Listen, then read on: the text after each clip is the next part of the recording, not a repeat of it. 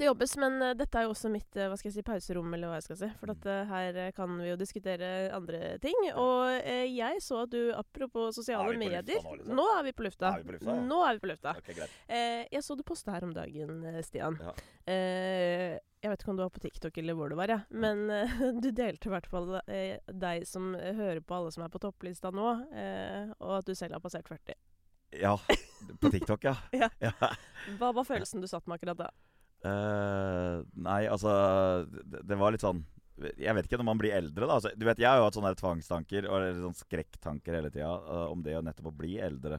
Og uh, jeg har jo flere låter om det også, som handler om det å være han som en gang var den helten, da. ikke sant? Som egentlig har alt tatt fra. For det kommer alltid en ny generasjon som prøver å liksom ta over hegemoniet ja. man en gang hadde. Og så sitter man der da så med et, kanskje et sånn et kvasi-alkoholproblem og, og, skryter av den tida som en gang var. Og det er vel egentlig Det er den følelsen man sitter med, men liksom, jeg overdriver det nok litt. Jeg syns jo på en måte det er deilig å være 40 òg. Jeg, jeg, jeg, meg, jeg har mye mer ro over meg nå. Ja. Så, så, det gjør vel kanskje at jeg kan tulle litt med at uh, jeg er gammel. Ok, greit. Nå er Balenciagaer og Rockboys og sånne teppebomber eh, de listene man en gang var en eh, del av. Men det er ikke noe sånn at jeg stresser så mye heller. Ja, det er vel ikke så lenge siden du var en del av de listene sjøl? Nei, og så har jeg lært meg til eh, et, et, langt liv da i underholdningsbransjen, så har jeg lært meg til at ting Det går det, Altså, det går litt sånn i perioder. Mm. Jeg har jo vært vært i perioder hvor vi har teppebomba de listene, og så har det vært sånn to-tre år utafor hvor det har kommet en annen sjanger tatt over, og så har vi hatt de listene igjen, og så har det forsvunnet, og så har vi kommet tilbake igjen. Så jeg stresser ikke sånn nevneverdig. Men en ting du på en måte har gått glipp av, mm. Det er jo tiden hvor musikken du lager, eh, er um, kjempeinnafor. Mm. Eh, og at du er ung samtidig. Altså Skjønner du ja. hva jeg mener? Du ja. har gått glipp av å være ung og lovende i en tid hvor det du holder på med, er applaudert. Det er eh, Det er gått glipp av, ja. Hva mm. tenker du om det? Jeg tenker vel eh, Jeg vet hva, jeg, tenker vel kanskje at eh, det man ser nå i dag, som skjer Altså, det er jo Jeg legger jo ofte dem som er på topplisten nå, jeg legger jo litt i samme kategori som vi drev med for ti, ti år tilbake. Selv om det er jo en ekstremversjon av det vi drev med. Uh, jeg syns jo det er fascinerende uh, å tenke på at uh, jeg ble f.eks.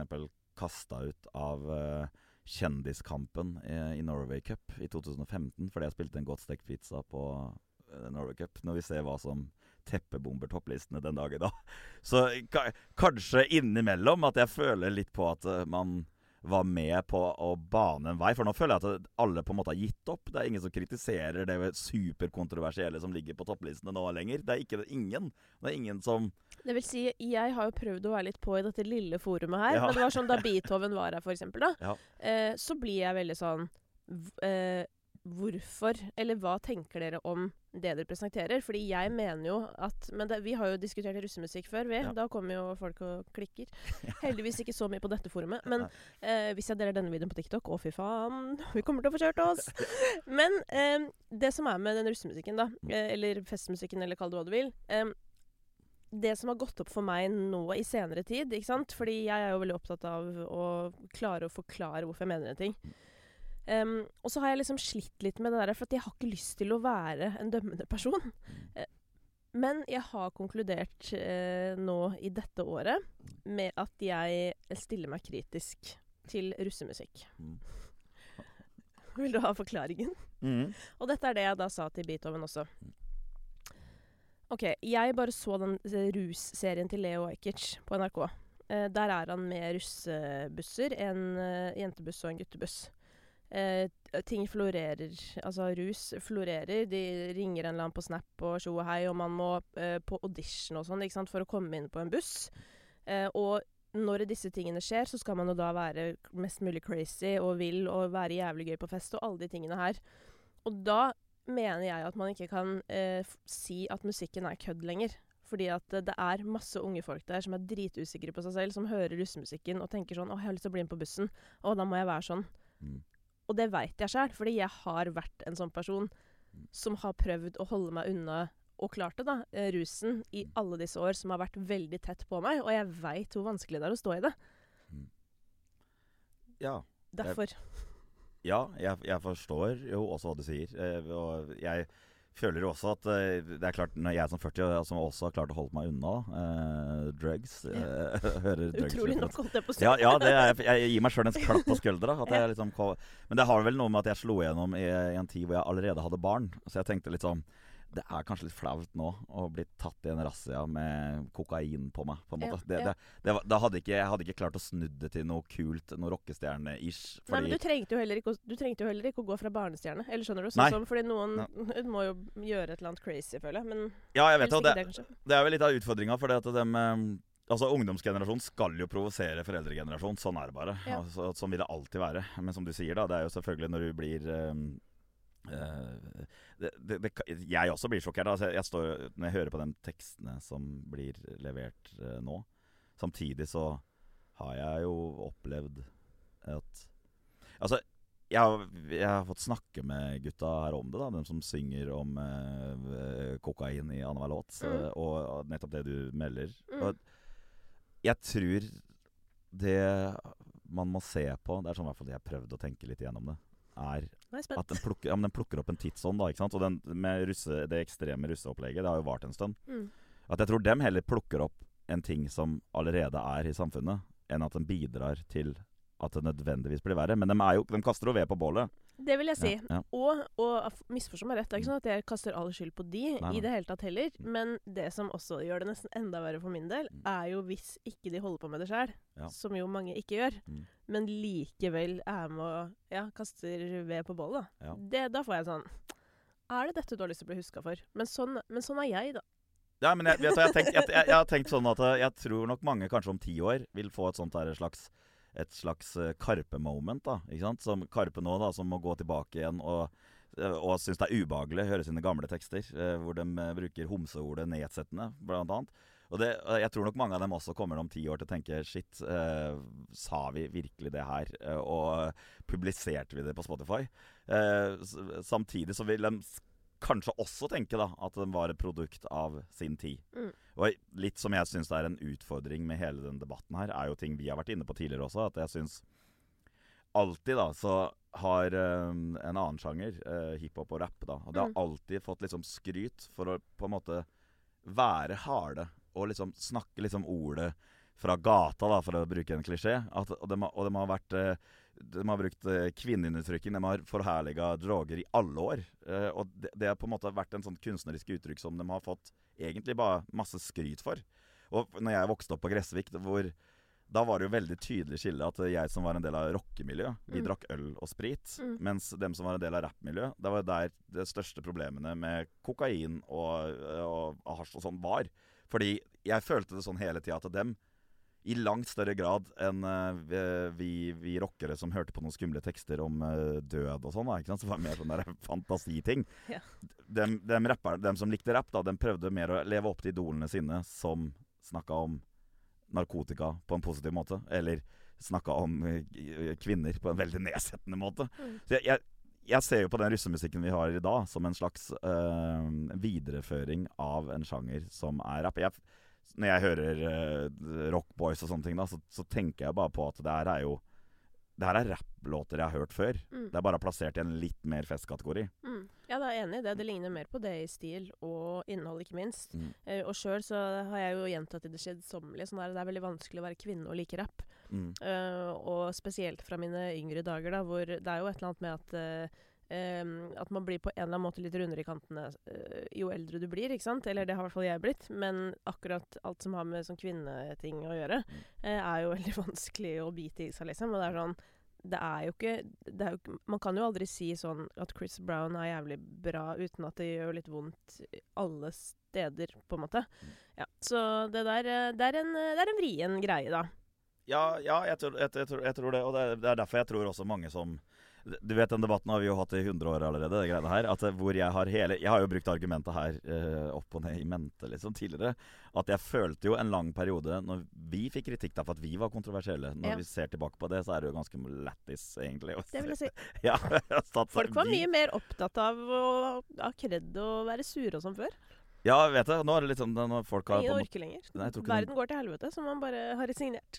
ja, ja, jeg tror ikke man har resignert. Jeg tror kanskje det dukka opp Jeg tror faktisk folk skjønte etter hvert at uh, kritikk uh, det gir vår type sjanger mer oppmerksomhet.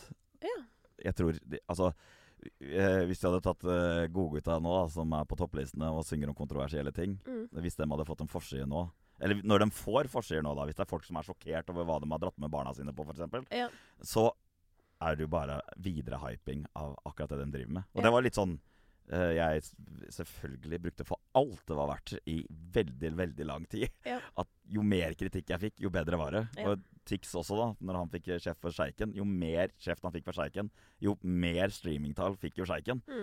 Og det var veldig lett for oss å på en måte utnytte også det faktum at det satt veldig mange eh, La oss si på den kred-sida da, som på en måte skulle eh, prøve å eh, kutte oss ut, liksom, på en måte. Mm. Var, og, og jo, jo, mer gøy ble det jo for oss å på en måte provosere den gjengen som vi følte at ikke skjønte oss allikevel. da. Men jeg har mm. sett en tydelig overgang de siste åra, egentlig. At du, nå er det jo ikke Folk prøver å se kanskje litt mer på hvorfor det er sånn. Uh, jeg syns det var kult en gang eh, Det har jeg sikkert sagt til deg også, Kristine. For du det, var, det, og det er litt rart at det er sånn. At jeg får litt sjokk når noen prøver å gi en slags uh, kritikk eller tilbakemelding på en låt, og faktisk gjør det. For det har ikke jeg opplevd før. Før jeg tror du gjorde det en gang. Så mm. skvatt jeg. Du ga oss tilbakemelding på en låt basert på på låta? Hva, på låta, ja. ikke, at det liksom, du, på, ikke basert på egne meninger, ikke basert på ikke? Det var bare basert på låta. da. Det var sånn Åh, så sjukt Det var liksom deilig på en måte. Mm. For det, jeg hadde liksom Ja, når eh, VG liksom skulle slakte meg, og så sitter de og sier i, i en liten uh, uh, en liten del av slakta så står det at det her hadde sikkert funka utmerka på Hemsedal uh, for folk med to i promille. Da føler jeg at da har han jo skjønt hva jeg driver med. Ja. Men han har valgt Men alt det andre handler om ja, en personlig mening, føler jeg. da Mer ja. enn Ja, eller om personen, da. For sånn her er det jo å være kvinne, på en måte. Mm. Eh, eller for veldig mange damer som har gitt ut musikk opp igjennom. Mm. Så er det jo liksom ofte at eh, anmeldelser eller konsertanmeldelser og sånn, det er på en måte over halvparten er bare om sånn hvordan du så ut og hva du hadde på deg. og så er det sånn ja, en bisetning om sånn om ja. du var flink-aktig. Ja. Der for ikke ta Nå er jo ikke jeg kvinne, Nei. men jeg er jo Paradise Hotel-deltaker. Ja, okay. Nå lurer jeg på hva du skal si. jeg tror jeg opplevde kanskje litt av det fordi at jeg var Paradise Hotel-deltaker og fikk suksess på Spotify. Da var det sånn, veldig mange som Ah, ikke sant? Det irriterte folk at Uh, en som var uh, skapt av det produktet. Ja. Som kanskje folk så på søppel i utgangspunktet. Lagde musikk som de i tillegg så på som søppel. Ja. Da tror jeg det ble veldig mye for veldig mange. Det er litt for meget søppel i monitor. ja, ja, så det ble automatisk bedømt da, ja, på dem kriteriene. Men det her er jeg nysgjerrig på, fordi sånn som Oskar Vestelin da, nå, ikke sant? Mm. som er en fyr som knapt kan holde takta, for det har vi alle sett på TV.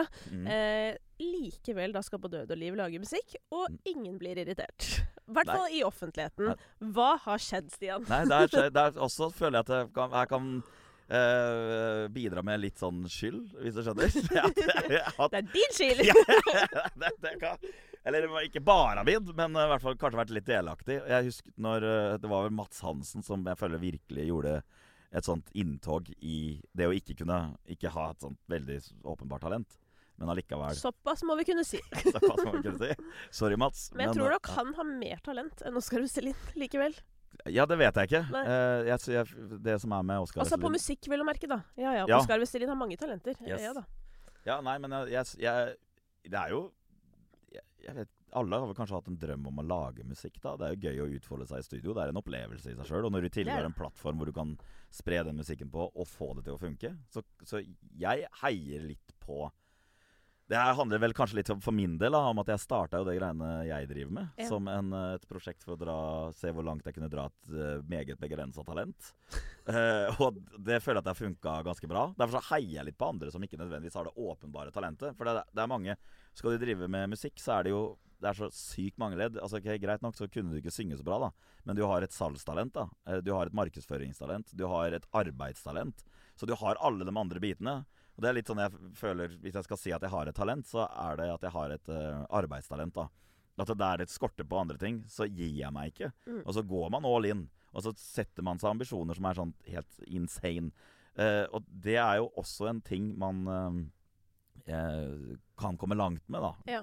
Og faktisk kan skape seg et levebrød av. Ja. Men så, så selvfølgelig handler det jo litt om Hvis du vil lage en gøy TikTok-ting, da, i dag, så er det jo Det er jo forskjell på det og kanskje gå på, dra på turné. Jeg er jo veldig opptatt av at når jeg drar på turné nå, så har jeg jo med meg musikere som er langt flinkere enn meg. I alle ledd. Alle er mye flinkere enn meg. Du er den som kan minst, Ja, eller? jeg er svakeste leddet. Ja. Men det er, det er en sånn digg, det er digg følelse. Og, og da handler det om at jeg kan jo ikke, med min begrensa sangstemme, så vet jeg kanskje det at eh, jeg vil slite litt med å bære en 90 minutters konsert helt alene. Så det er viktig for meg å ha med andre folk som, som kan heve mitt produkt. Og at når folk kommer på en konsert med Staysman, så skal det være et, eh, en, en, en opplevelse og en kul live-ting. Ja, Så så tenker tar du med deg Helene Olafsen. Ja, blant Og annet. for å gjøre Ludvig da Ja. Det så jeg i sommer, og da tenkte jeg fy fader, Helene, har du tatt med deg den ungen din opp der? Ja, Å, herregud. Ja, vi har jo akkurat like liten unge, så jeg tenkte bare Det der Ja, jeg, det var, det var, kommer til å koste. Det var øh, Jeg hadde jo først med henne på Hun ble booka til Tysnesfest ganske rett Altså når hun var med på Norges nye megahit. Ja. Så ble booka allerede da til en sommerfestival. Ikke sant? Uh, og så var hun med oss til Hemsedal, uh, Ja. og det var veldig gøy. Spille Ludvig da der. Det var jo Det, det traff publikummet. Som- den satt. Den satt, ja. Ja. og så var det egentlig veldig gøy å gjøre. Det var, det var litt sånn rar uh, Jeg vet ikke, Det var en litt sånn spesiell opplevelse. Vi satt bak, backstage der oppe med et, med et så lite barn, da. Men det var, det, var Men det var egentlig veldig koselig, da. Det var litt som en baby. Vi fikk en sånn der, litt sånn Vi følte oss ganske voksne, tror jeg, hele gjengen. Ja. Det blir litt sånn uh, Vente litt med den uh, yeah. flaska der. Kanskje vi skal la jegeren uh, Vi kan Nå kan vi åpne etterpå. Ja. Men den ting jeg blir nysgjerrig på, Stian, det er jo For jeg kjenner meg veldig igjen med dette med arbeidstalent. Det føler jeg er mitt også. på en måte. Det er sånn Uh, Og jeg vet ikke om Jeg vet ikke heller hvor lurt det er alltid, sånn med tanke på å begrense seg. Mm. For at uh, da blir I hvert fall jeg, og jeg kan se for meg deg òg, det slutter jo aldri. For at eh, du vil Altså du må jobbe hardt ikke sant? For, Mm. for å få noe til å skje. Mm. Eh, og motivasjonen stopper jo på en måte aldri, fordi at du, du veit at du må jobbe for å få det til å skje. Hvis ikke så skjer det ikke.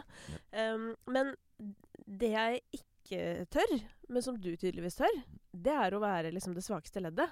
For at det krever jo også mot å gå til folk som Altså bare folk som er flinkere enn deg, og, og be de inn.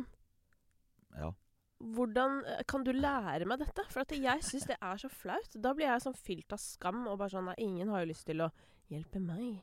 Jeg vet at det høres dumt ut, altså, men virkelig, her trenger jeg det Innspo. her er jo kanskje noe jeg ikke har tenkt De gangene jeg har tenkt på det, så har jeg tenkt på sånn derre En eller annen uh, tale som jeg har hørt en eller annen eh, sjef uh, har sagt på Instagram. Uh, at det er viktig å ansette folk som er flinkere enn seg. Ikke? Ja, Og så har jeg liksom videreført det over i, uh, til musikkbransjen. da. Ja. Eh, jeg Det her gjelder jo deg òg, Kristine. Du, du vet jo at du har din posisjon i, i, i markedet her. Ikke sant? Men jeg, men, ja, Ja. men det, det, altså, du er jo et etablert navn. Altså det at det, det vil aldri Mest sannsynlig så kan ikke jeg se Det kommer jo ikke noen inn her du Nå skal jeg bare prøve å coache deg. Det, Ja, det, kommer- ja, er det, det er ikke sånn at det sitter en ved siden av deg, Bratt, og så tenker du at 'å, shit, hun er flinkere enn meg', og så vil hun ta plassen din automatisk. Det tror jeg ikke kommer til å skje. Nei, men det er det jeg egentlig vil. Hvis du skjønner, jeg, altså, ok. skjønner du hva jeg mener? For det er sånn derre Altså, det jeg har lært, da, er Ja. at flinke folk Ja. De kommer alltid til å starte for seg sjøl. Eller det vil si, det gjelder jo ikke alle, fordi noen er trygghetssøkende. Mm. Men ofte, da, så er det sånn at de som etter hvert blir jævlig gode, de starter jo sin egen greie, liksom. Ja. Um, så, og det hadde jeg syntes hadde vært dritfett hvis uh, jeg hadde jobba med noen som var så flinke at de følte at de måtte forlate meg for å starte noe nytt, hvis du skjønner. Ja. Um, men er, jeg tror bare Nå skal det også sies at min bransje, eller en lyd Som nå er det veldig mye lyd på gang, da. Mm. Og for så vidt TV. Det er jo sånn, enten sånn superinternasjonalt eid av Nederland, hvis du skjønner. Uh, eller så er det jo gjerne smått, og så er det sykt mye endringer. Og dette vet jo du, for du jobber jo også i TV-bransjen. Eh, og det er jo helt kaos om dagen, ikke sant. Så det er også bare Ting er liksom vrient. Og da er jeg sånn der OK, jeg må gå og få meg litt mentoring. Og det er sånn jeg kan bruke liksom måneder på du vet, å tørre å ringe igjen Ja. som jobber i et større selskap for å spørre om råd, fordi jeg er så jævlig nerd. Mm. Ja. Ja. Altså, der har du meg, da. Kan bare ehm, Tror du Nå skal jeg bare kaste ut en helt eh, idiotisk ting å si. Okay. Så, bare, så vær så snill, ikke døm meg for det jeg sier nå. Uh, fordi når jeg, får, jeg, får, alltid angst når jeg skal liksom, uh, snakke om sånne ting. Ja. Men tror du at du har det forholdet til ting? Og på en måte du, skal, du, du jobber og du ringer en ment Altså du må man, liksom manne deg opp, da, på et vis. Og så bare Tror du det er for at vi er også i en sånn derre En endring sånn i verden, og at nå kan endelig jenter da, ikke sant, komme seg opp og fram hardere? At du, at du føler på et press enda fordi du er kvinne? Um, na, Klarte jeg å altså, formulere det riktig? Jeg prøvde liksom bare, jeg, jeg, jeg, ble litt usikker, men jeg kan prøve, da, hvis ja. jeg forsto det riktig. Men ja. uh, i den Altså, hvis man skal si mediebransjen, uh, der uh, opplever jeg at det er en ulempe litt å være kvinne. Enn så lenge. I musikkbransjen har jeg opplevd en kjempestor endring. nå jobber jo ikke jeg i den, men jeg jobber jo på en måte med den, hvis du skjønner. Eh, og fra jeg starta å på en måte kommunisere med plateselskap og festivaler og alt det her, og til nå Altså, det har vært helomvending, på en måte. Og på en sånn måte at jeg skulle ønske at andre bransjer i hvert fall tidvis kunne se, i hvert fall til noen deler av musikkbransjen. Fordi det virkelig føles ut som har skjedd en endring, da. Um, Hva har det skjedd endring på? Nei, Det er jo, ikke sant? Det er jo f.eks. på hvem man ansetter. ikke sant? At det er en mye større balanse. Uh, at uh, lederne uh, er forskjellige typer typer, og da er det ikke bare kjønn, men bare du vet, sånn generelt forskjellige typer. At man er flink til å sette pris på ulike egenskaper. Det er også veldig lett å tenke at en leder skal være veldig sånn lederleder. Som eh, jeg tror jeg Hvem var det jeg hørte eh, Jeg mener jeg så et intervju med hun Kristin Skogen Lund, som er sjef for Skipstedt, som sa et eller annet om at hun da eh, opplever liksom når hun kommer på jobb og er leder, hun opplever at eh, ansatte har en forventning om at hun skal liksom spørre inn til deres privatliv. Ikke sant? Sånn 'Å, hvordan går det med eh, dattera di?' Eller ikke sant? Sånne ting som ikke blir forventet av Skjønner du? En, ja, så, er, så, jeg tror jo at mange av oss som er damer og sjefer, at vi kanskje knoter litt fordi vi på en eller annen måte tenker at vi må være sjef sånn som menn er sjef. Og jeg tenker ikke det, så jeg bare er meg. Men jeg merker jo at det blir folk forvirra av. Fordi jeg er både tydelig, men jeg er også liksom redd. altså, skjønner du? Ja. Og jeg viser begge deler. Ja. Og det eh, syns mange er digg, og mm. sikkert forfriskende. Men mange òg tror jeg tenker sånn Oi, jøsse navn, hva er det som skjer her? Mm. Ja. Men sånn Ja. Så er, jeg tror det er en vei å gå, ja. Ja, var det, var det, var det var akkurat, var faktisk akkurat det jeg tenkte på. Ja. Så jeg, da var jeg ikke helt ute. Men for jeg, jeg, jeg syns også det er en sånn en sånn fascinerende aspekt av hva vi er i ferd med å gå gjennom. Det dukker ja. opp mer og mer uh, kvinnfolk, ja. noe som er meget uh, trivelig. Men ja. jeg ser fortsatt at jeg opplever noen ganger at uh, jenter Du kan føle det nesten. At de er opptatt av å prestere. På en annen måte enn en, en mann i tilsvarende posisjon. Mm. At man, man, man, får det liksom Og da, ikke sant, da blir jo ja, men du i all verdens land og rike, liksom. Du er superflink. Ja. Altså, du, du, overtenker i større grad, da. Ja. Men det er vel ting som kommer til å Hvis det bare fortsetter sånn som det gjør nå, så tror mm. jeg det kommer til å snu gradvis. Ja, det da. tror jeg også. Og så er det også sånn classic å tenke sånn derre Å, kjerringer overtenker så fælt. Så er det litt sånn Men det er ikke så rart heller, med tanke på hvordan ting har vært før så blir man jo veldig overtenkende på en måte. Så jeg tror ikke det liksom er noe som er medfødt, akkurat. Det er vel kanskje Det kan være mange grunner til, og det er jo mange dudes òg. Men som jeg er også veldig opptatt av å si, jeg tror at Jeg tror jo at liksom de færreste, hvis noen, mener eller har et ønske om at det skal være sånn her. Men grunnen til at jeg gidder å snakke om det i det hele tatt, for det tro meg, det renner inn Altså det var en um, Altså manageren til Sebastian Zalo. Mm. Han har blitt veldig ivrig på TikTok. Mm. Eh, så han hadde postet en TikTok her om dagen med topp fem eh, undervurderte norske artister eller et eller annet sånt. Og så drar han opp fem dudes, og så blir jeg sånn Kom igjen, Gard. Hva faen? Det, det her er, dette er nerd, liksom. Det er fire damer på topp 50 nå. Mm. Ja. Er det da sannsynlig at du klarer å komme på én av fem som er Men Så jeg skrev det sånn Si en dame òg. Da skrev jeg Å, tror du jeg har fått noen meldinger i innboksen? Fy faen, jævla sure fitte. Det er bare sånn, OK. Det er, det. det er det jeg syns er gøy med deg òg. Fortsatt er det sånn. Ja, du, har, du har liksom Jeg vet ikke, du i siden jeg føler at For jeg har sett åssen folk har reagert liksom, på dine ting, da. Ja. I mine kommentarfelt også. Ja. Du, liksom, det, du, har liksom fått kjeft ganske lenge, du. Du blir, må jo bli litt hardbarka av å få det. Ja, men jeg var mye mer hardbarka før. For at ja. før jeg fikk panikkangst og hele det kjøret der, ja, ja. så hadde jeg jo ikke Så var jo det det eneste jeg kunne. Altså, jeg rappa på norsk da jeg var 19 mm. i 2003, liksom. Mm. Tro meg. Det var ikke positiv stemning, for å si det sånn. Nei. Og du må gjerne komme i, i rakene med de terningkast 1 dine. Men du hadde i det minste en gjeng, og dere syntes det var lættis. Yes. Jeg var helt alene. Eh, og ble radbrukket, liksom. Og du vet, sånn lurt i intervjuer, hvor jeg trodde jeg var der for å faktisk bli intervjua på en hyggelig måte. Det kom ut på andre siden som en diss, liksom. Altså, det var bare sånn, det var helt insane. Eh, og da, jeg, da, fikk jeg mur. Og den muren har jeg jo båret helt til den eh, sprakk, hvis du skjønner. Eh, da jeg var, hadde blitt over 30 år. Mm. Og nå har jeg ikke noe lyst til å være sånn mer. Så jeg er ikke Så jeg vil si nei, jeg er faktisk ikke det i det hele tatt. Jeg har aldri vært mer uh, utsatt for å bli såret, hvis du skjønner. Men jeg er jo også så gammel at en 13-åring skriver til meg at jeg er en jævla fitte fordi at jeg er opptatt av uh, at vi er 50 kvinner og menn her i verden. Ja. Det blir jeg ikke lei meg for. Nei, det, det, går bra. Det, det er fullt forståelig. Det, men, det er godt å høre. Ja, men jeg må bare understreke at jeg tror liksom Jeg tror ikke at noe av dette bunner i at noen prøver å holde noen utafor eller noe med vilje. For jeg må liksom velge å tro at der er vi ikke. Men jeg tror at hvis man aldri snakker om det, så kommer det til å ta jævlig lang tid før det blir bedre. Ja. Ja, det er mer det. Ja. Men du, mm. apropos din take på at det ikke er uh, noe bitches, for å bruke et rappord, på topp 50. At det ikke er noe bitches? Ja, ja på topp 50 i Norge. Uh, er det ikke det? Ja, det, er, det, var, det er fire låter med dame som hovedartist. På hele topp 50. Er det ikke noe mer? Nei. Da internasjonale og alt, da? Ja. ja. Det er et par flere hvis du regner med at Baby Rexha synger på David Guetta-låta, hvis du skjønner. Da er det seks, tror jeg. Ja, ok, greit. ja. Nei, hva, hva, vet du, det der er jo et Én, ja. det er jo et sånt vepsebol som man vegrer seg er, jeg, jeg, er jo verdens mest konfliktsky fyr i verden, ikke sant? Er du det? Ja, ja, det er uten tvil. Jeg er veldig ja. Jeg syns du noen ganger Altså, det fins en Facebook-gruppe, dette må jeg bare informere om, for dette veit ikke folk. Ja, den heter Bransjeapparat, og den er for musikkbransjen. Og jeg føler at du innimellom der kan fyre opp litt. Ja, jeg har fyra opp en del der inne. Det er fordi du liker å krangle med Ring 1-journalister? Korrekt. Ja. okay. da føler jeg at jeg ikke har noe da, da, da, har jeg ikke noe å tape ofte. Jeg føler Men den gangen jeg har krangla på bransjeapparat, så føler jeg jo sjøl at jeg har hatt Jeg har ikke krangla for å krangle, men jeg har, jeg har prøvd å være en slags motvekt. Litt skadefritt?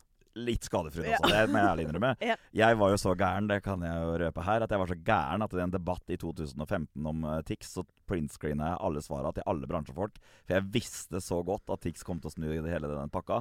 Så da, det er så deilig å sitte på sånn egen bank med ting som ble sagt den gangen. Så deilig at du ikke har noe av meg. Ja, nei, jeg har faktisk ikke noe av deg. Og det er litt sånn Men det er òg fordi Ja da, men ja. Uh. Det er lett å ikke sant? Jeg, jeg så alle som Jeg visste at det her Nå er en for tidlig ute med å de, de, dømmer Tix på bakgrunn av kontroversielle ting, ja. men de kjenner ikke Tix. Uh, jeg kjente Tix, så jeg visste hvordan Mest sannsynlig da, tenkte jeg at utfallet her kommer til å bli. Ja. Og uh, det, Da det jo, var det litt digg å liksom se folk bite i seg orda sine. Og så er, ja. meg, nå avsporer vi, ja. men la oss fortsette på, Nei, men la oss fortsette på avsporingen. Du skal få vente litt til med å gå inn i vepsebolet. Okay, men, men hvorfor trodde du at historien om Tix ville snu? Hva var det som gjorde at du tenkte det? Det var vel fordi at jeg visste at uh, den uh, gutten Altså, den har, han har så Han har jo sånn ekstremt Altså, han har jo markedsføringstalent også, da, som er helt sånn tullete vilt. Og så vet jeg jo at når han Kanskje det er noe av det som kommer til å skje med de gutta som er kontroversielle i dag. da du, ikke sant, Som kanskje synger om narkotika, som ikke bruker det, f.eks. Jeg visste jo det at verdiene til Tix da, som menneske sto mm. langt unna kanskje det han sang om den gangen. Ja. Eh, men samtidig så var han jo et produkt av en, den kulturen som han hadde vært født, født og oppvokst i. Eh, ute i Bærum der med russebusser og det miljøet. Så ah, han trodde, og det, det, skjønte jeg så godt, at han, han, trodde aldri at det her skulle vokse ut av Russemusikk var russemusikk ja. for russ. Ja. Han trodde aldri det skulle vokse seg ut av det. Før det, det brått eskalerte, da, spesielt i forbindelse med sjeiken, hvor det var ikke lenger når han spilte gigs. Det var ikke bare russ der lenger. Det var jo folk i alle aldre som elska den låta. For det, hit er hit, mm. på en måte. Og jeg, jeg tror nok uh, Og det, jeg, det, kom, det tok han litt på senga, rett og slett. At den sjeiken skulle funke så bra. Nå snakker jeg for på vegne av Tix, altså jeg vet ikke om alt det jeg sier nå, stemmer. Uh, og, men så visste jeg jo at uh, han har jo igjen da, det arbeidstalentet. Han har det markedsføringstalentet han har. Jeg visste at, Og så er han såpass oppegående. Og så vet jeg jo en ting til fra min egen karriere. Hvor lett det var å være en kontroversiell musiker. Eh, å gå fra det til å liksom Holdt jeg på å si sjokkere for at man kunne være en ålreit fyr i tillegg. Jeg husker jo at jeg var med i Skal vi danse, så var det sånn jeg var Paradise-Stian, og liksom folk og kommentarfelta var sånn. Ikke sant? Og lagde mm. den og den musikken. Kommentarfelta var sånn. Og så var det så lett. Det var bare ha en, et hyggelig innslag da, på en VB på Skal vi danse. Så virka som bare Voff! Så snudde alt 180 grader. Å, oh, shit, han er jo Oi! Dette er provoserende å høre som kvinne. Det skjønner jeg. Fordi hvis du eh, er kvinne og mm. gjør noe gærent, mm. eller er jævlig, eller sier noe jævlig, eller gjør en feil, mm. da er det vanskelig å komme tilbake. Mm. Altså, se, altså min, mitt kroneksempel er jo Therese Johaug og Petter Northug. Mm. Altså Petter Northug, sånn strengt tatt, liksom Det er ikke greit, på en måte. Det er så ugreit på så mange måter. Og, men med det sagt, da, så er jeg jo veldig for Jeg syns jo at alle skal få en ny sjanse og en ny sjanse etter det igjen også. Mm. Men det må gjelde for alle. Mm. liksom. Mens hun fikk en lepomade, eller du skjønner, og alle bare har fy faen, hun juksa'. Mm. Eh, så ja, men, men all, så, så, jeg unner jo deg mm. at du har kunnet lage et lite hyggelig innslag, og så ble du plutselig en jævla trivelig fyr. Ja. Men jeg vil også ha den rettigheten. Ja. Skjønner du? Jeg vil også ha rett i det, og det er det her som er sånn Og det er her det den ubevisste liksom, likestillingsforskjellen mm. føler jeg piker. fordi her i Norge vi har det jo bra, så formell likestilling. Det er masse som ikke er helt på plass, men, men er, vi er vel verdens nest mest likestilte land, tror jeg. Men akkurat med sånn her, og det er jo sånn, ikke sant, du kan jo ikke bevise det. Hvordan kan jeg komme og hevde at du kan snu karrieren din så lett, mens det kunne ikke en annen ha gjort? Men jeg, jeg, vil fortsatt hevde dem. Jeg skulle bare ønske jeg kunne komme med sånne papirer for å vise sånn. Mm. Her er beviset på det. Og så er det som jeg sier, det er konge at du kunne gjøre det. For det tenk deg hva hadde du vært hvis ikke du hadde fått anledning til å redefinere deg selv, da? Ja, det er, korrekt. Jeg hadde mest sannsynlig ikke sittet her uh, nå, tenker jeg. Hvis Nei. ikke jeg fikk, jeg hadde aldri hadde fått den muligheten. Fordi du har gjort det flere ganger òg, ikke sant? Du har jo liksom gått inn i eh, Nå er du jo like så mye liksom programleder, føler jeg, som du er mm. artist. Mm. Mm. Ja. Igjen. Og det også er modig. Apropos hvordan Altså, hvordan um, Kan ikke du fortelle litt om hvordan du får deg programlederjobber? jo, det er jo Nei, det, det, her har jo Egentlig så har det vel eh, Det starta vel med Eller prøve å være litt sånn proaktiv, da. Jeg husker at eh, jeg gikk hardt ut etter Farmen. Uh, så sa jeg i VG-intervju, og jeg måtte bare kaste meg i det Jeg slutter, legger opp som reality-deltaker for å jakte programlederambisjonene mine. Det måtte jeg si høyt. Fordi jeg følte at jeg, du ble, fikk hele tida telefoner og forespørsler om å være med i reality-program. Mm. Jeg måtte bare si det høyt. Hvor mye har du vært med i Paradise? Paradise, Robinson, Skal vi danse og Farmen. Å ja, det var ikke mer? Nei, det er dem fire. Hei, har du ja. ikke vært på tur på 71, eller? Uh, nei. Jøss, yes, uh, fader. Vet du hva? Ja, det, det, er folk som har vært mye, mye mer reality enn deg, altså. Ja, det vet jeg der. Ja, Men jeg tror liksom folk har kanskje et inntrykk av også at jeg takker ja til alt. Eh, som jeg mener er en veldig stor misforståelse. For at jeg takker det... nei til, til ja, 90 si. eh, Men jeg, jeg, gikk ut også, og da husker jeg når, når forespørslene fortsatte å komme inn, så tenkte jeg her må jeg bare være på ballen. Mm. Så jeg sa nei takk, jeg vil ikke være deltaker, men jeg vil være programleder. Det var ganske tidlig da jeg fikk en forespørsel av eh, NRK om å være deltaker i nysatsingen deres Tid på topp. Ja. Og da når jeg leste programkonseptet, så følte jeg at shit, det her må jeg være programleder for. Alt. Det var, var den følelsen jeg fikk. da ja. Det her matcher meg veldig bra. Og da svarte jeg, jeg nei, jeg, jeg, vil ikke være deltaker, men jeg kan godt være programleder. Ja. Og prøvde liksom å bare kaste ut det. Og det, det, som jeg tror, da når du sender en sånn melding og er proaktiv, mm. da gir du jo også dem som er mottakeren til den meldinga Ja, kanskje det. Mm. Kanskje det ikke var så dum idé. Det var det jeg håpa på å få. da At de tenkte Kai, ja men de har ikke tenkt på meg som en kandidat. Nei. For de ser sikkert at jeg surrer rundt og spiller konserter. Og, ikke sant? Ikke, mm. og da, da, da, får de i hvert fall opp, øya oppe for at du er tilgjengelig, mm. og vil. Og da fikk jeg jo lov til å gå på audition, da. Og så fikk jeg den jobben. Ja. Og så ble jo det var to sesonger der, og når det var ferdig, så hadde man jo et visst moment. Ja. Og da sendte jeg jo melding til TV 2 og lurte på om jeg kunne bli programleder for Allsang på grensen. Altså, Katrine hadde hatt en partner lenge, eller forskjellige partnere så lenge at det kanskje fortjente nå å få en fast en. Ja, hva skrev du? Det var vel noe sånt nå. Hva vil Katrine ha en eh, Jeg tror det var noe sånt. Eh, nå er det vel på tide at Katrine får seg en fast partner, ikke sant. Jeg vil bare si ja. Så skrev jeg vel også at Og det er litt sånn fint. med å, ettersom åra går, at man er Eller i hvert fall Hvis ikke den prosjekta som man virkelig har lyst til å jobbe med, klokker inn, så er jeg så heldig at jeg har musikken ved siden av. Så derfor så skrev jeg vel også at det eneste TV jeg har lyst til å jobbe med nå, og det mente jeg av hele mitt hjerte også, ja. det var Allsang på grensen. Ja. Som har vært en del av hele livet, og som jeg, jeg da er veldig glad i. Så, så, derfor så skrev jeg vel noe sånt. Ja. Og så skulle han ta den telefonen, han som fikk uh, meldinga, og så, så fikk jeg jobben. Ja, Men nå er vel Allsang på grensen over? Nå er det over, ja. ja så hva blir det neste? Eh, det er litt gøy. Det kommer vi tilbake til. Oh, ja. Spennende. 13. Eh, oktober, kanskje, eller noe sånt. Tror jeg det var snakk om. Men det, det, er jo en ting som kommer nå i høst. da. Ja. Jeg er programleder for en dokumentar eh, som vi har spilt inn eh, i samarbeid med NRK Sápmi eh, i hele fjor. Eh, som Oi. handler om hvis jeg kan bruke det her som en sånn, uh, sånn senkveld-moment. Sånn ja, forteller Brife, ja. eller ja. ikke uh, reklamere for kommende prosjekter. Ja. Neida, vi lagde en dokumentar om forbannelser eller, myter rundt omkring i Norge. Hvor ja. vi drar til et sted som er, uh, har en historie som er hengt ved sted over lang, lang tid. Ja. Som kan være skummel. Og den kan Høres ut som en podkast. Det burde være en podkast ved siden av, faktisk. Ja. Men i hvert fall det vi går, vi går inn i den myten, da. Ja. Og så sjekker vi om det er noe i det. Ja. Om de eh, personene som blir omtalt i den originalhistorien, har faktisk levd. Uh, og, vi, og, da opplever man jo litt Du er jo på skumle steder, og er, man er jo i nord hvor folk er kanskje litt mer åpne om litt mer uh, Som har litt mer sånn en spøkelseshistorie i Nord-Norge føles mye mer ekte enn en spøkelseshistorie her sørpå. Og de er mye mer åpne for sånt også. Så det, det har vært helt enormt fett å lage. Ja. Men nå skal jeg ikke snakke mer om det. Nei, for det kommer da. sikkert en sånn promorunde ja, utover. Ja. ja, ja, det får du reise ut på. Men hva, hva er det du liksom eh, Hva er forskjellen på, på, hva du får ut av å gjøre den type jobber versus musikken? Åh, oh, det er Igjen da, så må jeg si at eh, når um, den, det prosjektet her kom Jeg elsker jo historie. Og så For meg så blir det her tidenes virkelighetsflukt. da Jeg drar jo til et sted hvor du er to uker, du må bare koble deg helt av omverdenen og leve i en slags spøkelseshistorie mm. i to uker.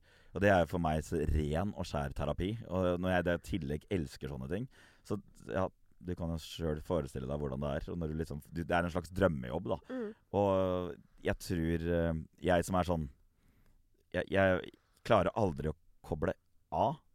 Men for å koble av så må jeg liksom tenke på da må jeg ha fokuset på noe annet. Mm. Lenge så spilte jeg jo sånn uh, fotballspill, sånn fotballmanager, hver gang jeg måtte koble av. For da klarte jeg å fokusere bare på det fotballmanagerspillet. Ja. Og når jeg la meg, så kunne jeg tenke på liksom, overganger jeg skulle gjøre, og taktikk jeg skulle gjøre dagen etterpå. Ja. Og det er så uviktig at da klarte jeg å sove. Ja. Mens uh, når jeg ikke er i pausemodus og skal lage konserter og produksjoner og sånne ting, mm. da, bare, da, sliter jeg med å sove. Og da, mm. For det er liksom veldig mye viktigere for meg, for det er levebrødet mitt. Så jeg må mens eh, det har jeg selvfølgelig for guds skyld levebrødet mitt i aller høyeste grad, men det føltes ikke sånn. Det føltes som jeg dro Satte meg på Gardermoen og dro inn i et eventyr som gjorde at jeg kobla alt som hadde med produksjon og holdt jeg på å si skatt å gjøre. Sånne, sånne, sånne ting. da Du bare levde deg inn i et, uh, en sånn fantastisk historie. Og det, så det ga meg helt enormt mye å gjøre det. Ja, dette er grunnen til at jeg trener. Det er faktisk fordi at hvis man trener hardt nok, mm. så går det ikke an å tenke på noe Vet jeg, veldig, godt, veldig godt poeng. Det er jo også noe med det å Men når jeg går tur, så er jo det terapi for at du får litt sånn bedre fysisk form. Ja. Samtidig så bruker jeg ofte tur til å jobbe. Ja. Men det er en mye deiligere jobbe, måte å jobbe på. Fordi man, ja. Det er akkurat som blokkeringene åpner seg. Ja. Og dette er jo da vitenskapelig bevisst, og dette er jeg veldig opptatt av. Mm. Det føler jeg også gjentar ofte til det kjedsommelige. Men det her med at sånn hjernen forandrer seg når du går ut i naturen. Mm. Så ja, så hvis man har blokkering, så burde man Mm. Teste det, i hvert fall. Det er jo ikke sikkert Ja, for du har sånn hytte, har du ikke det? Har du ikke det samme? Jeg har sånn hytte, ja. Ute i skauen. Ikke tenk på det. Det er nydelig, da. Men vet du, skal jeg si deg en ting om den hytta, da. Ja. Apropos eh, arbeidstalent og dette her. Mm. Det prosjektet begynte for tolv år siden. Så da ja. det var ferdig i fjor, det var ganske spesielt. Og det var nesten litt ekkelt òg. For Fordi da hadde det vært eh, my, veldig mye av motivasjonen min, da, og spesielt for å drive selskap. Fordi det er sånn Det er ikke noe lek å drive selskap og ha ansatte. Det er liksom det er, på en måte, det er på en måte noe av det beste, fordi man gjør, får jo ting til sammen. Mm. Som jo Ingenting kan jo måle seg med det. Men igjen, da. Alt er jo ditt ansvar. Mm. Eh, at folk skal ha en jobb om to år. Eller du vet bare Åh, ja. Så jeg har, har hatt veldig nytte av å ha en sånn eh, Et tydelig sånn materialistisk mål, hvis du skjønner. Og det har jeg da holdt på med siden Det starta da jeg begynte å jobbe i P3 i Trondheim, faktisk. Så det var bare utrolig rart. For jeg var sånn Å nei, tenk hvis jeg hater den! Eller du vet sånn, jeg begynte med sånne tanker fordi jeg hadde bare sett det for meg så lenge. Men nei da, absolutt kjempedeilig det, da. Så det åpner litt uh, hjernemessige blokkeringer.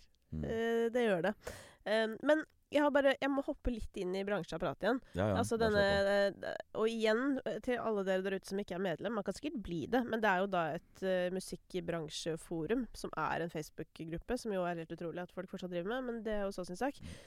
Men der har du drevet og posta litt ting. Du har oppildnet til debatt. Du har delt skadefryd, og en av de skadefrydene du har delt, både titt og ofte, det er jo skadefryden over at rølpen har blitt um, innafor. ja. uh, og det skjedde vel kanskje sånn uh, spesielt rundt Tix og Eurovision, mm. og litt i forkant av det. Mm. Da balla det noe jævlig på seg. Mm. Og det virka på en måte litt som at Selv om du sikkert gleder deg over det, men det virka også som du var litt sånn Ha-ha, dere er så idioter, og nå er dere plutselig heier dere plutselig på oss. Mm. Hvorfor er det irriterende at folk bare plutselig snur? Uh, du vet, det er jo sånn to sider av akkurat den saken der. Fordi på en måte så var det sykt deilig når uh, vi hadde den posisjonen at alle skulle liksom da hate, da, i anførselstegn, ja. på det vi drev med. Ja. Det var en veldig sånn befriende følelse. Ja, for da er man jo på en måte uangripelig, for du vet jo at alle bare hater deg uansett. Ja, det var jo helt fantastisk. Det var jo, det var, dere hadde jo hverandre. ja, så det var, for oss var det jo aldri noe problem.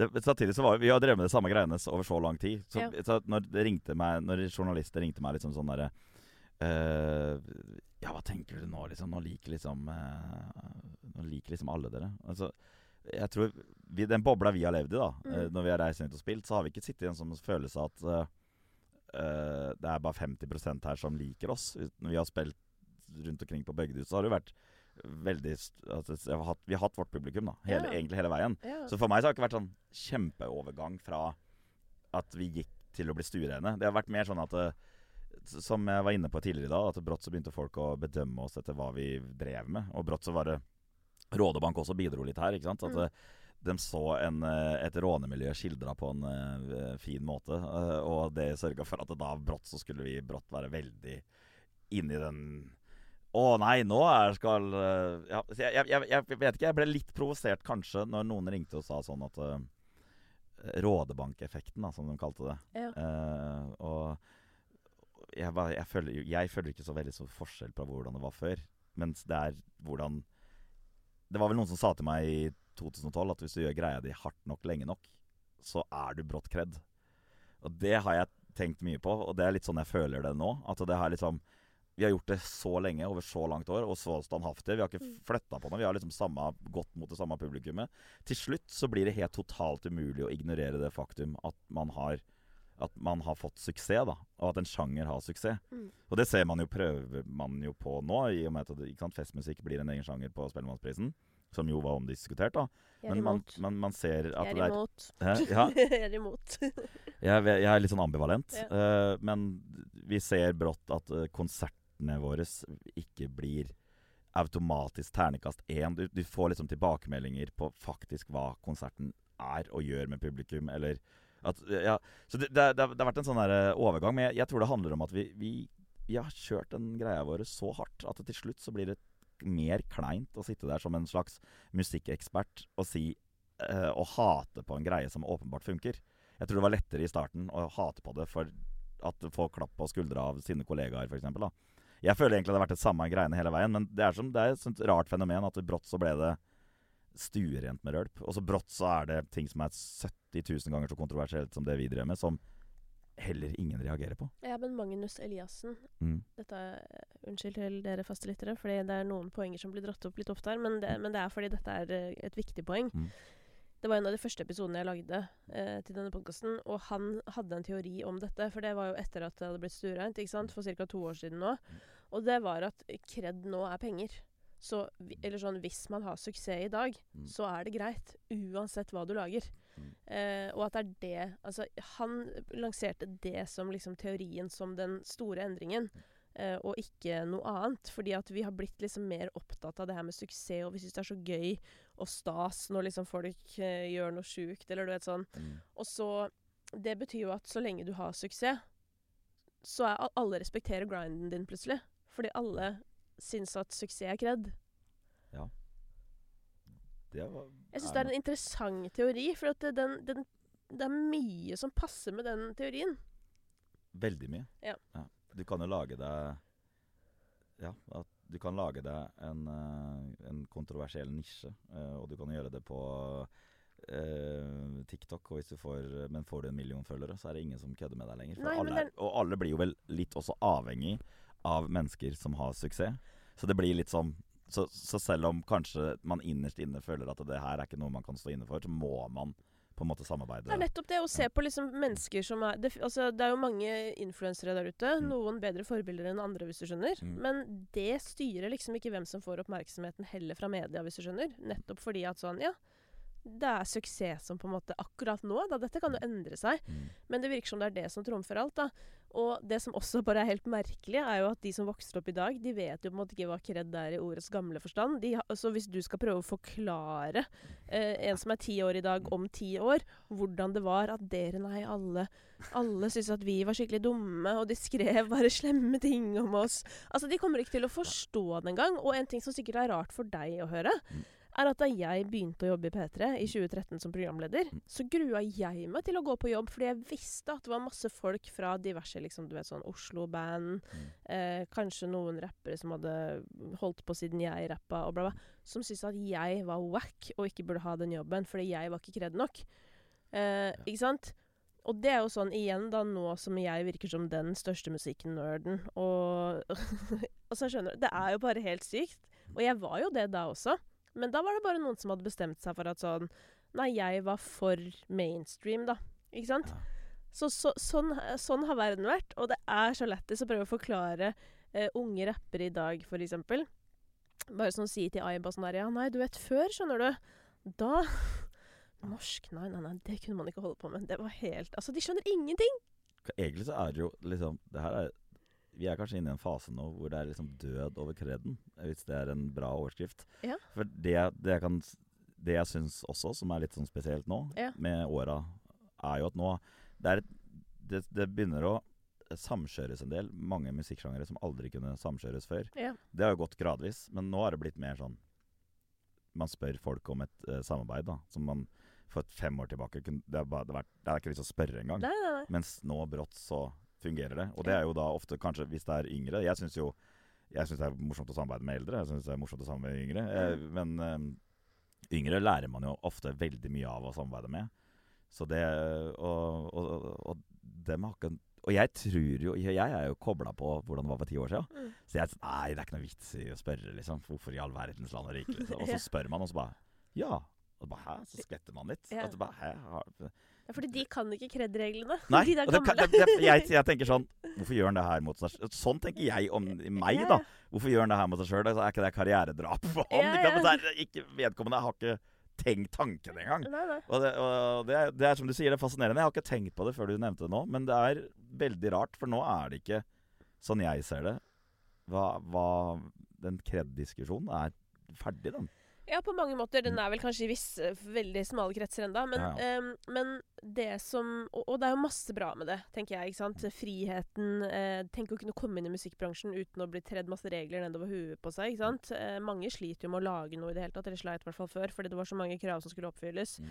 Og jeg, da jeg rappa, måtte jo kunne alle fire elementene, så jeg måtte jo breake og prøve Altså, det er DJ. Breaking, graffiti og rap. Ja, så jeg var aldri helt på graffitien, da, fordi jeg er jo en politisk korrekt regelrytter av rang, eh, selvfølgelig.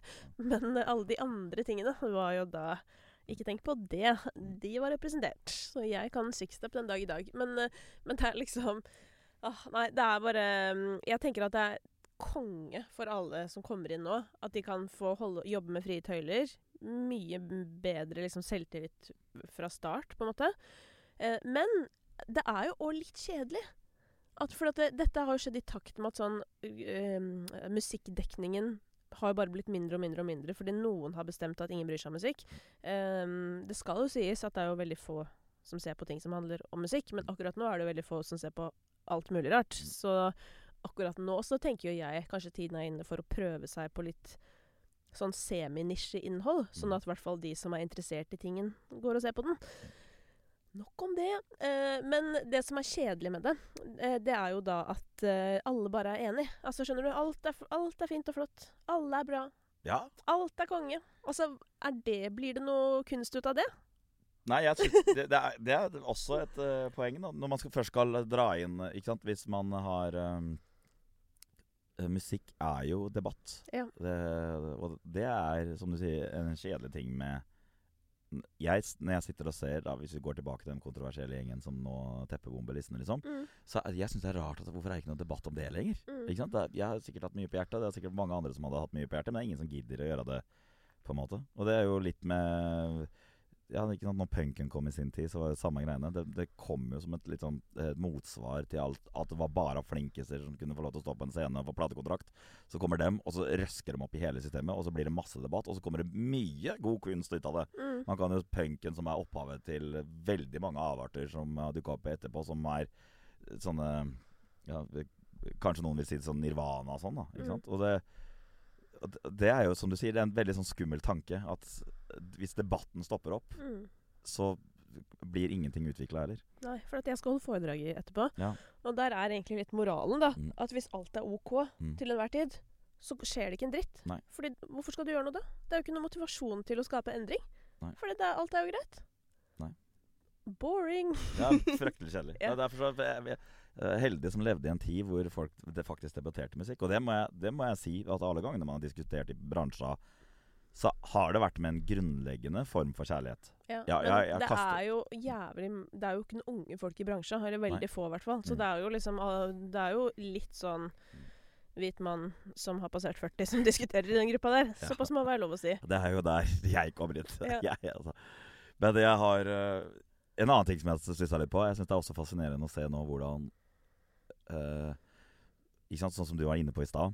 Med at eh, nå produserer folk musikk som ikke nødvendigvis kan det. ikke sant? Og så har det Mm. blitt en sånn normalitet over det også. Mm. Hvis du har masse følgere, så kan du liksom poste ut musikk. Så syns jeg også det er fascinerende å se hvor gradvis det går fra vi Når TikTok kom Ah, han er sånn tiktoker. Ikke sant? Han er sånn Ja. TikTok-musikk. Ikke sant? Mm.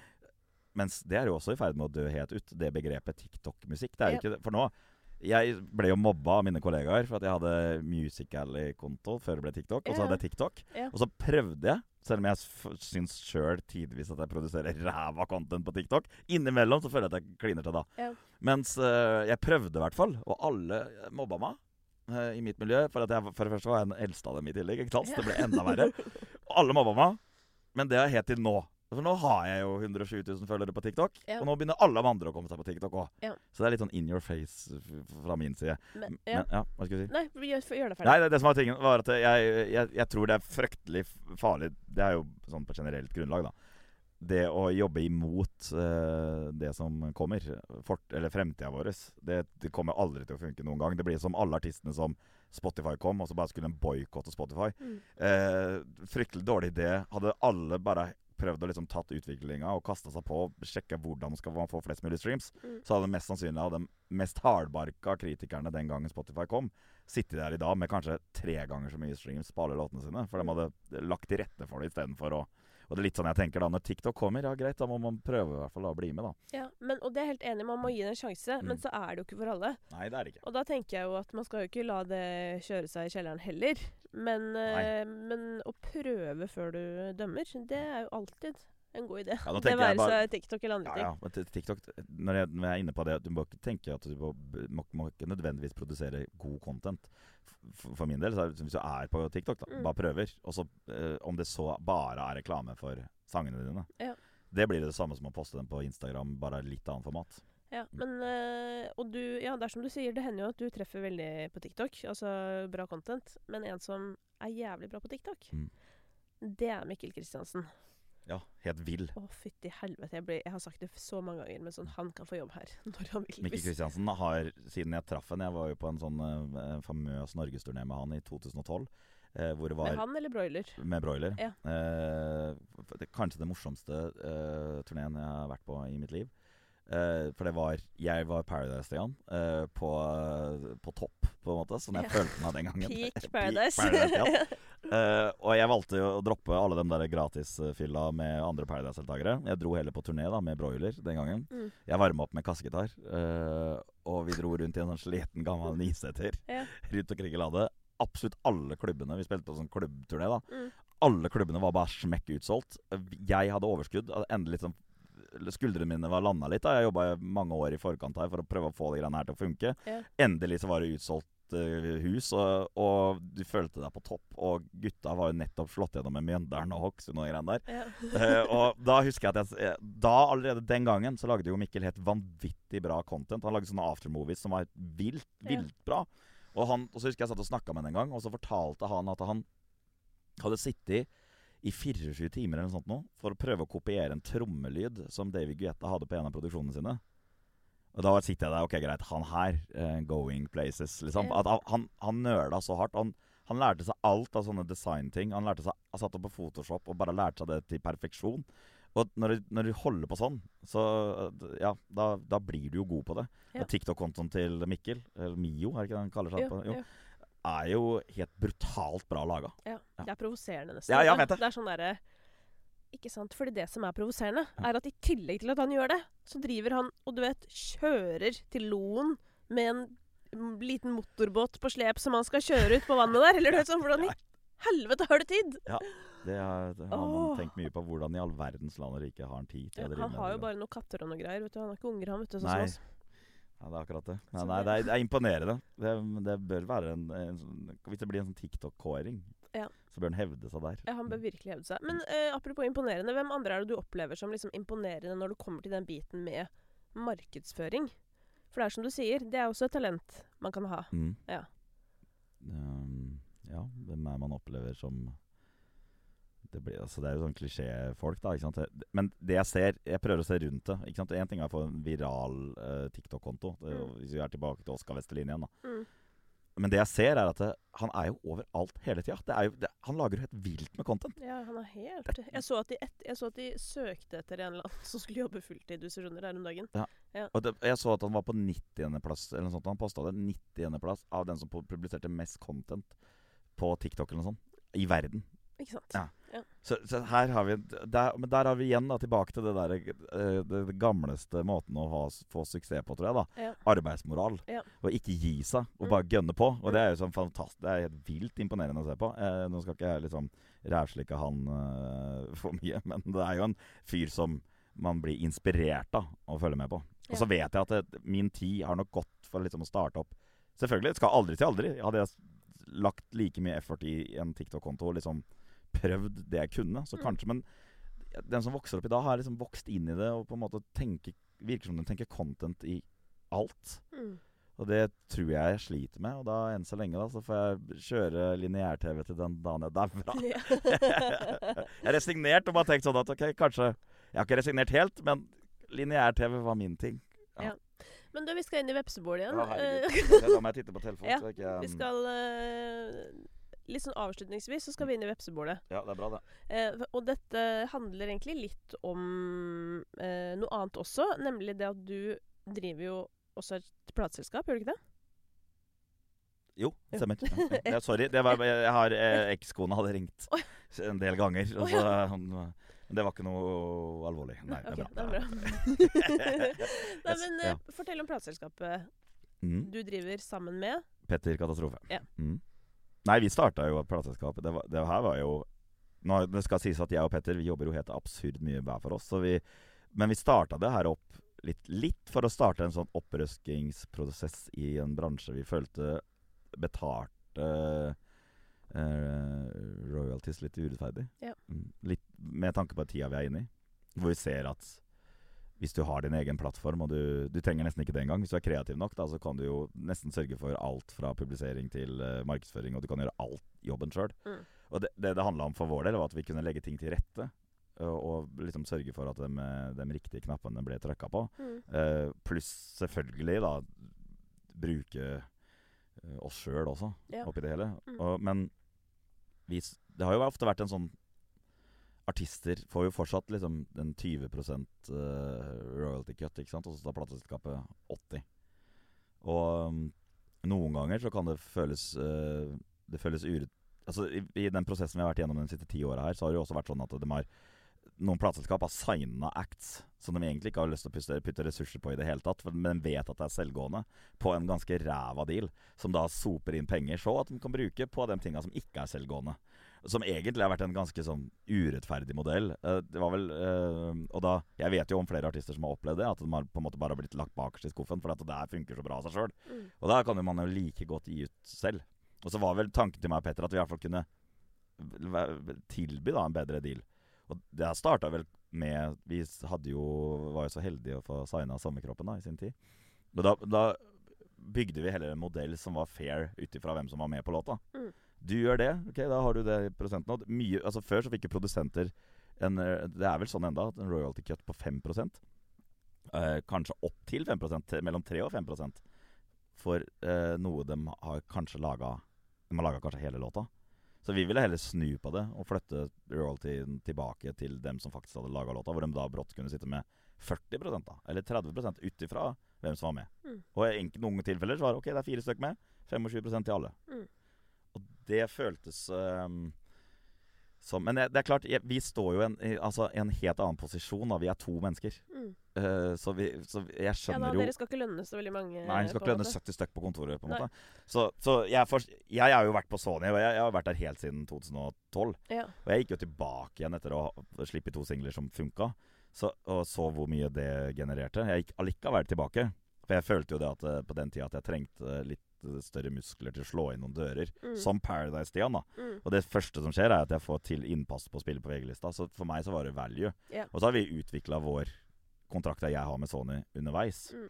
Men eh, Så det er all Jeg skal ikke si at eh, Major eh, ikke har noe for seg i det hele tatt, for det har det. Men jeg syns at eh, Og det ser man.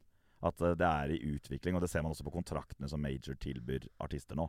Nå er det jo distro-dealer som er helt sånn elleville, hvor de tar nesten ingenting av artisten bare for å være en del av kaka og, han, og få det sikkert oppført på en sånn derre uh, Vi har disse artistene. Ja, og markedsandel osv. Ja, at ja, vi har det her å slå i bordet med. Ja. Men uh, grunnen til at dette har noe med vepsebol å gjøre, er jo at du da gjennom dette sitter i en posisjon hvor mm. du eh, på en måte kan være med og løfte frem litt her og der, eller sette søkelyset eh, et eller annet visst sted. Mm. Uh, I hvilken grad er dere liksom uh, bevisst en sånn type rolle? Vi er jo Vi, prøver, vi prøver å være bevisst på det. Vi, jeg og, både jeg og Petter liksom, Vi har jo savna uh, kvinnfolk, egentlig. Og så har vi sett åssen Vi så det med i vår sjanger, da. Mm. Vi kanskje den som er liksom Hvis det skal være en dronning i rølpesjangeren, så må det jo være Karina Dahl. Ja. Som liksom har egentlig gjort ting på sin måte uh, uten å på en måte vært helt uh, Hun har ikke solgt sjela si til rølpen heller, nødvendigvis. Hun har jo bare er seg sjøl, på en måte. Ja. Men allikevel blitt en del av vår pakke. Ja. Uh, og det, det, det, tør jeg å insistere på. Det, det, har aldri vært at vi har liksom vært ekskluderende. Vi har savna at det ikke kommer noen. Altså, jeg syns også det er rart en dag i dag, som vi var innom tidligere. da mm. Hvorfor kommer det f.eks. ikke Uh, flere jenter der, ikke sant, som er like kontroversielle, da. Mm, men jeg vil jo påstå at det er fordi mm. at hvis jeg driter meg kraftig ut, yes. så kan ikke jeg gå på Skal vi danse og bli tilgitt fordi at jeg sier noen hyggelige ord om uh, dattera mi. Det er akkurat det. Og det, det men, så det koster så mye mer, ikke sant? Det koster mye mer, men jeg, jeg savner jo at ikke det må komme noen Jeg håper jo da at det vi er inne i nå, den verden vi er inne i nå, at det, det dukker opp noen som tør å slå ned de dørene.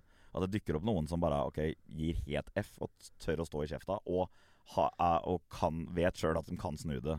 Men Det som også hadde vært fett med om det skjedde noe nå, da, ja. er jo at sånn eh, fordi eh, Rockboys, Balenciaga, Beethoven, alle de her mm. Eh, altså Kapao Tooji, liksom. Det er ja. barn som er på Altså, ja, ja. takk for meg. Men eh, at alt dette skjer Eh, hvis det nå hadde kommet en rølpedame mm. eh, som hadde lagd like bra rølp som alle dere andre, mm. men fått kjeft, mm. så blir det så jævlig tydelig forskjellsbehandling. Så hadde det på en måte vært veldig ku... Altså, det er ja. Tiden er nå, liksom. Ja. Fordi at det må bli tatt imot. Mm. Og akseptert og respektert på samme måte som alle andre. Mm. Og derfor så er det litt sånn åh, det må skje nå, før For at du vet at gitaren den driver og kommer kraftfullt tilbake nå, skjønner du. Mm. Så det er jo spørsmålet om fordommen å komme går- seilende med. Ja, men alt uh, går jo i Alt går i sirkel, men det er liksom det er det som er sånn Nå må dere finne noen. Men er det bare rølp dere driver med, eller? Nei, nå, men nå har vi jo blitt at vi har jo hatt Nå har vi jo jobba Vi jobba jo med Norges nye megahit, altså, da. Ja. Og så, vi, så det, det har Der jo er satt rølpen løst hos den ene og den andre. Der satt rølpen løst, Ja, selv hos deg. Ja, selv hos meg. Jeg har det i meg. vet du. Men eh, vet du du vet, som jeg pleier å si, sporten og kunsten, musikken, er to grener. Ja. Og det å leke seg i sporten, men selvfølgelig kanskje da med tanke om at det skal over i feltet midt imellom. Mm. Eh, tror det er veldig lurt å bli god på sporten for å klare å holde på med resten også. Ja. Altså skjønner du, altså Treninga, bare gjøre ting. Jeg syns det var helt ekstremt lættis. Og vet du hva, det å gå inn altså Apropos alle reglene jeg hadde hengt over meg da jeg faktisk prøvde å lage noen greier. Mm. For da var jo ingenting lov. Og det å bare gå inn der og bare sånn, vet du hva Konge hvis det er mest mulig Ja, ugreit. Eller ikke u... Men Mm. konge hvis det er mest mulig bare alle liksom klisjeer. Eh, Lættis. Gønn på, liksom. Det er jo så gøy. Ja, det tror jeg har vært litt av vår eh, suksess når vi har kommet til studio. Så har jeg opplevd det at veldig mange musikkprodusenter syns det er moro å jobbe. Ja. Fordi det Ja, er men ikke fordi det er ikke noe, det er ikke noe heftelser, Nei. ikke sant? Det er ikke liksom Vanligvis så er det sånn Tenk deg altså bare å skulle liksom produsere Emilie Nicolai. ikke sant? Da hadde, altså sånn, man får jo helt sånn der Å, fy faen, liksom. Hvordan skal du forvalte mm, det episke greiene der? Det er nesten eh, Ja, det er, det er vanskelig. Men, så, men jeg kan ta, prøve å få tips fra deg, da. Ja. Uh, for vi jobber jo med en artist ikke sant, som heter Martha.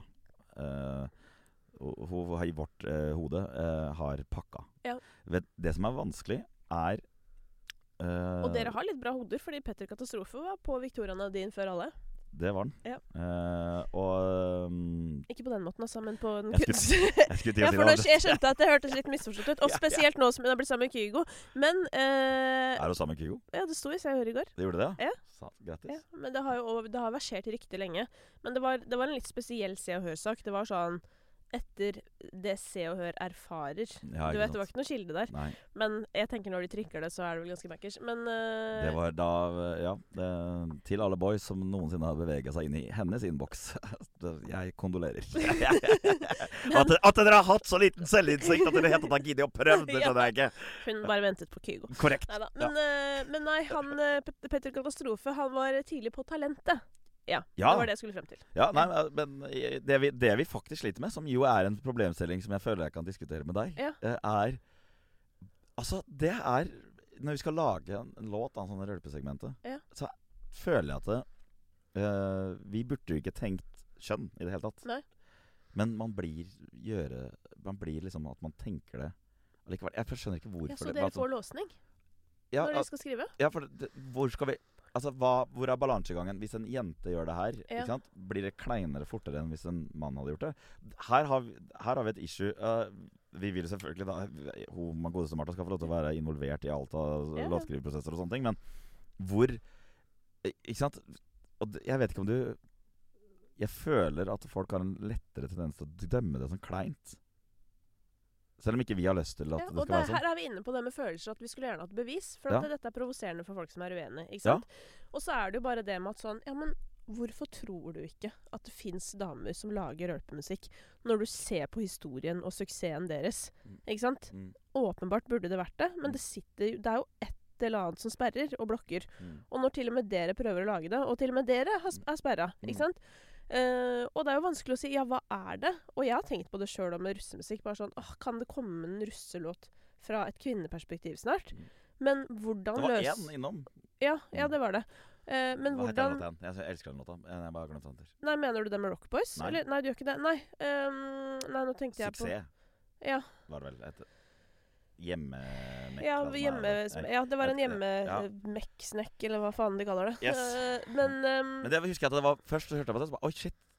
Altså, er det her rart? Nei, det er jo ikke rart. Det er Nei, gøy. det er gøy Og så, oi, så, så gikk den lett inn i den eh, skamløse spillelista som Ja, jeg egentlig er på for gammel til å ha. Men det her er jo også Ida Fladen, puppastemning, Ja, de ja. greiene der. Ikke sant? Det er jo sånn Det er jo sommerkroppen. Så jeg føler i det segmentet, i Mm. sånn ha-ha, jeg kan ikke lage musikk, men uh, hører på denne sangen, he-he-he, der går det bra. Ja. men Mm. uh, jeg tror likevel ikke det er så veldig mange menn som hører på puppastemning. Skjønner du? Det tror jeg ikke. Nei. Eller kanskje. Kanskje. kanskje. Uh, men det er altså det er, Jeg bare mener at det var så utrolig viktig at dere eh, åpner denne blokkeringen. Ja, Ironisk nok, da, så føler jeg at jeg sitter Når vi sitter på Når vi spiller musikk og konserter og sånn, ja. så føler jeg at det er jo jenter ja. som definerer ofte hva mannfolk hører på. Det, det, er litt sånn også en rar, rar ting. Ja, fortell. Det, det, er det, Nei, det er liksom Jeg føler liksom Mannfolk har en tendens til å hive seg på også. Ja, sånn, ja. Så hva som går i repeat i bilen, så er det ofte liksom Det er jenta som har spillelista si. Det er i hvert fall den følelsen jeg får. Mm. Mens mannfolk liksom bare hiver seg på. Så derfor syns jeg det er enda rarere, når det er opplevelsen min, at det ikke dykker opp en jente som Hvorfor er det ingen som prøver å ta ja, og dette her er vel en eller annen sånn greie om at sånn Vi har sånn, I Sverige så har vi klart Der er nå en som har knekt koden nå. Ja. Mm. Er det den Hva heter den låta? Eh, 'Bubbel på balkongen'. Ja, Den går jo bra her også. Ja. Der Hun har klart å knekke den koden ja. som jeg venter på at noen knekker i Norge. Ja. For der er Hun er har street creden overfor uh, raggermiljøet. Mm. Og, og, hun har creden overfor uh, Men du, me, uh, ja. hva het hun derre um, uh, Det er jo en som har gjort dette. Ja. Hun derre som lagde coveret. Coverlåter. 'Englerne fans' og så videre. Å, herregud. Ja, ja, jeg har jo laga ja, hjelp meg da. låt med henne. Ja, og det er eh, Comfort Drops. Comfort Drops, ja. Ja. Mm. ja.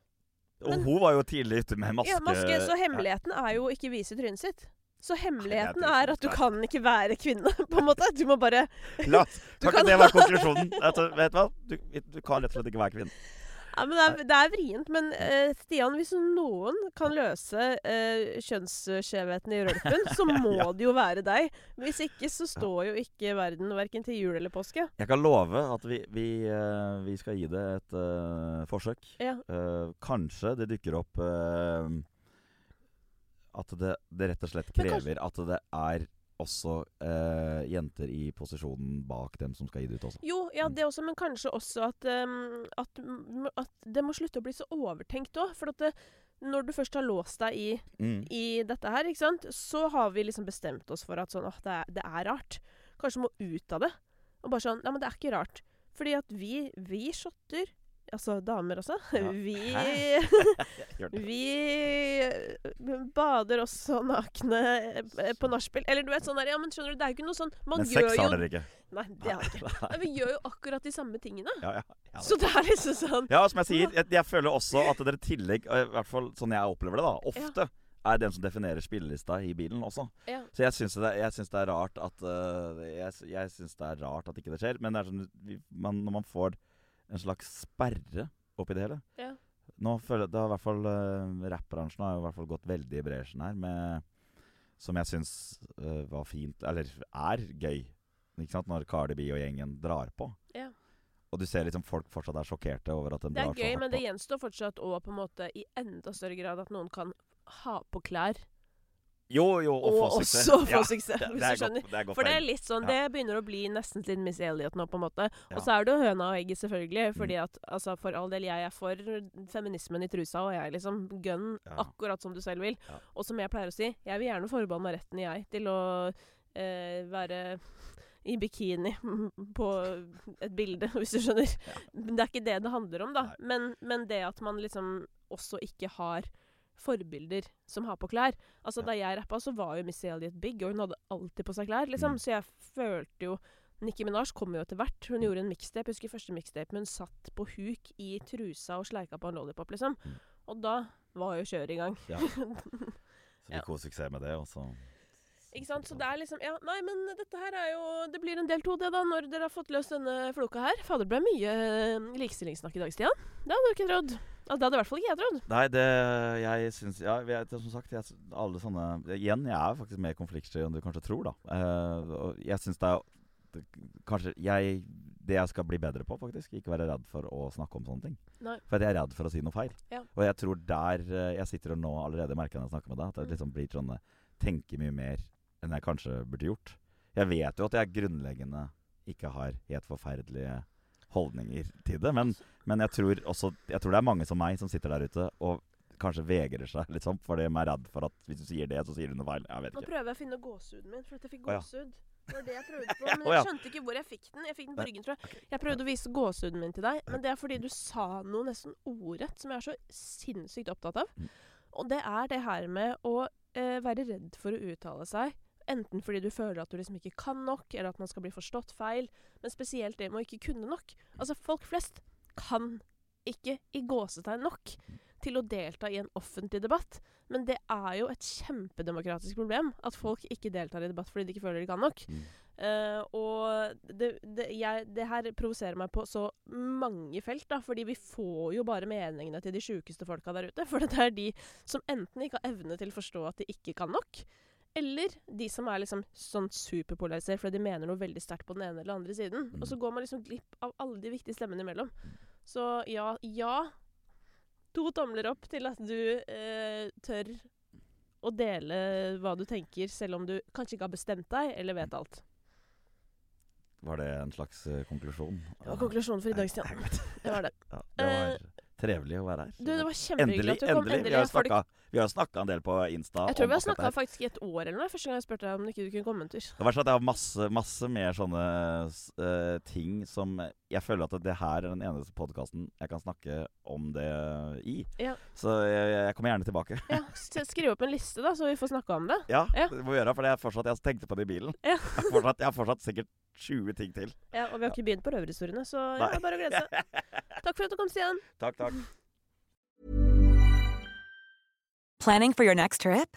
Elevate your travel style with Quince. Quince has all the jet setting essentials you'll want for your next getaway, like European linen, premium luggage options, buttery soft Italian leather bags, and so much more. And is all priced at 50 to 80% less than similar brands.